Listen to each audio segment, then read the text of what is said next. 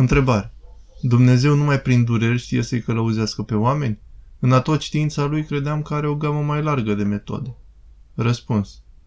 În a tot știința lui Dumnezeu are toate metodele disponibile. Însă datorită faptului că noi păcătuim cel mai adesea prin plăcere, Dumnezeu ne corectează printr-o forță egală și de sens contrar, adică prin durere.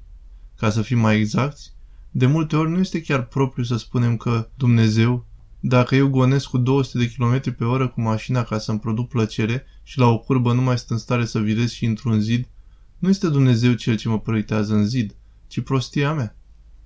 Întrebare. Oare evreii, dacă au făcut din lege idol, se închină la idoli? Răspuns. Da, din păcate. Oricine își face un idol din orice, fie bani, slavă sau plăceri, se închină la acesta. Întrebare. Oare de ce ne simțim sufocați și apăsați de o durere interioară, chiar dacă ne spovedim, ne împărtășim? Eu simt ca un clește în mine care mă strânge și uneori nu mă pot ruga, ca o amăreală interioară. De unde e?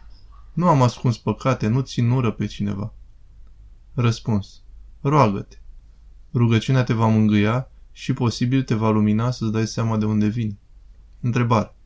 Este Maica Domnului omniprezentă la fel ca Dumnezeu? Răspuns. Da, bineînțeles. Toți sfinții desăvârșiți sunt așa. Îndumnezeirea înseamnă a fi în tocmai la fel cu Dumnezeu, fără numai a fi Dumnezeu după fire. Deci sunt atotprezenți, atotputernici, etc.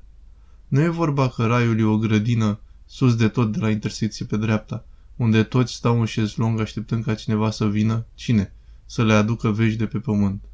Sfinții sunt atotprezenți și sunt foarte bucuroși văzând aceste comentarii pe care le scrie. Întrebare. Cum se procedează cu acele bucăți de pânză neagră ce se pun în piept participanților la înmormântare, mai ales dacă au rămas și câteva nefolosite? Răspuns. Poate că e mai bine să le arde. Întrebare. Am citit că îngerul păzitor de la Dumnezeu este pe umărul drept, iar îngerul rău trimis de Satana stă pe umărul stâng. Care este părerea dumneavoastră? Răspuns. Da, așa se spune, însă nu este o dogmă în biserică pe tema asta. Întrebare. De mult timp eram curios și căutam să aflu despre părțile sufletului, inimă și minte. Căutarea a pornit de la următorul pasaj din Evanghelie. Iar Iisus, cunoscând gândurile lor, răspunzând a zis către ei, ce cugetați în inimile voastre? Și mă întrebam cum cugetă inima. Răspuns. Cum cugetă inima? Încotro se îndreaptă dorințele și pe de altă parte ură. Întrebare. Cum nu ne vom interesa de ce fac ceilalți? Ceilalți de lângă mine, nu știre, etc. Și în același timp nu ne vom închide față de ei. Răspuns. Nu este o închidere.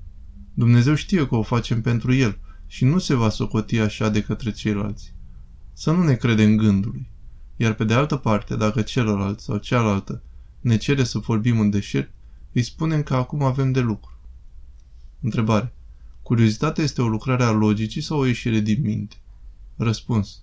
O ieșire din minte, o patimă. Întrebare. Credeți că în firea bărbatului lucrează mai mult părțile raționale, iar în firea femeii părțile iraționale? Răspuns. O, da.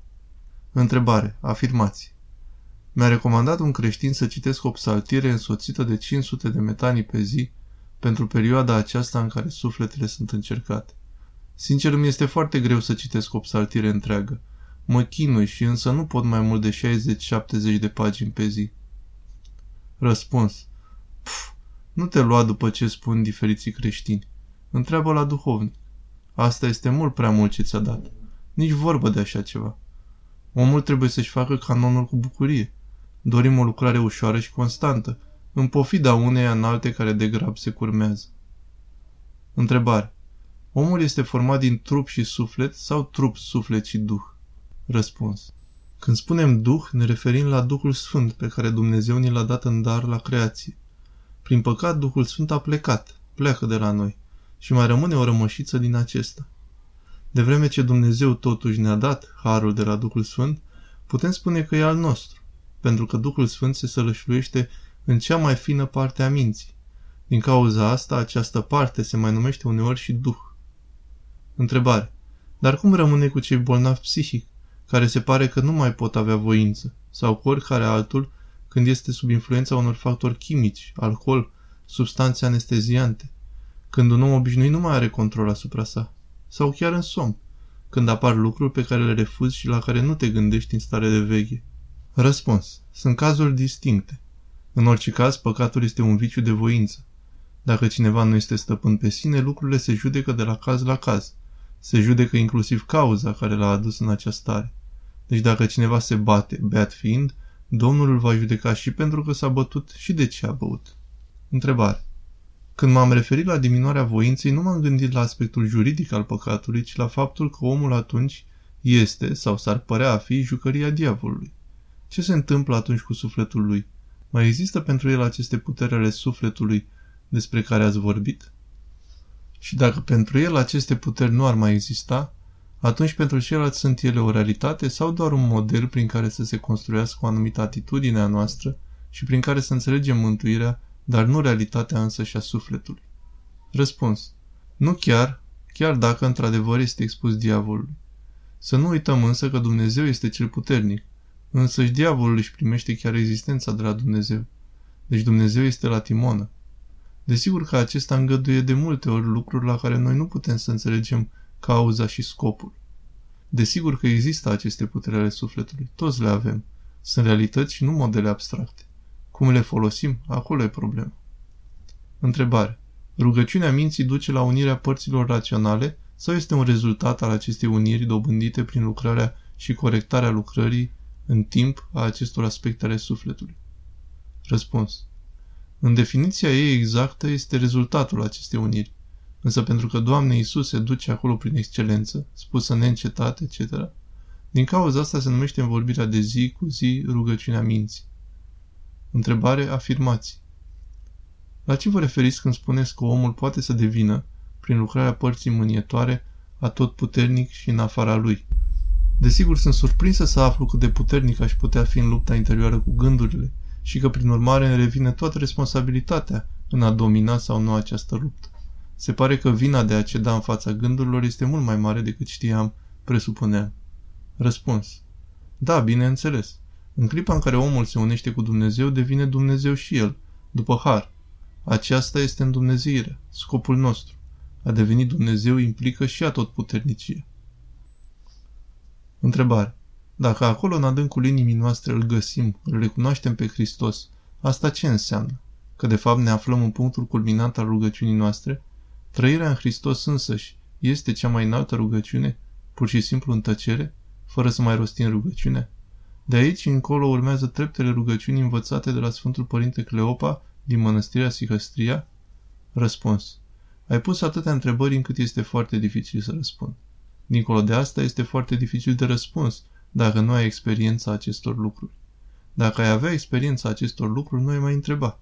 Ceea ce trebuie tu să faci acum nu este să te gândești la aceste lucruri, pentru că nu le vei înțelege, te vei rătăci, ci să înveți să spui rugăciune. Întrebare.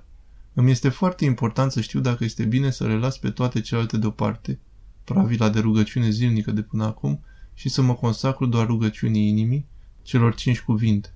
Sau este bine să mențin și pravila de până acum, sau să mențin cel puțin rugăciunile începutoare din smerenie? Răspuns. Teoretic da, de regulă da.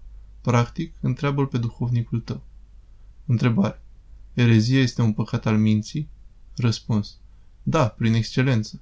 Din cauza asta este atât de puternic luptat când omul se abate și cu atâta dragoste primit când se întoarce. Nici măcar canon nu se dă. Întrebare. În timpul cât facem rugăciunea în gând, încercând să fim concentrați, orice gând bun sau rău este de la Tangalache, cel rău? Răspuns. Da, rugăciunea curată înseamnă rugăciunea fără gânduri. Întrebare. Tot citesc înscrierile și faptele părinților atoniți despre a face o slujbă cu metanierul. Ce înseamnă mai exact? Că nu înțeleg. Adică unii monahi pur și simplu se roagă în timpul slujbei cu metanierul, fără a fi atenți la ceea ce se citește sau se cântă? Răspuns. Da, pentru că rugăciunea lui Isus este mai puternică decât o pare.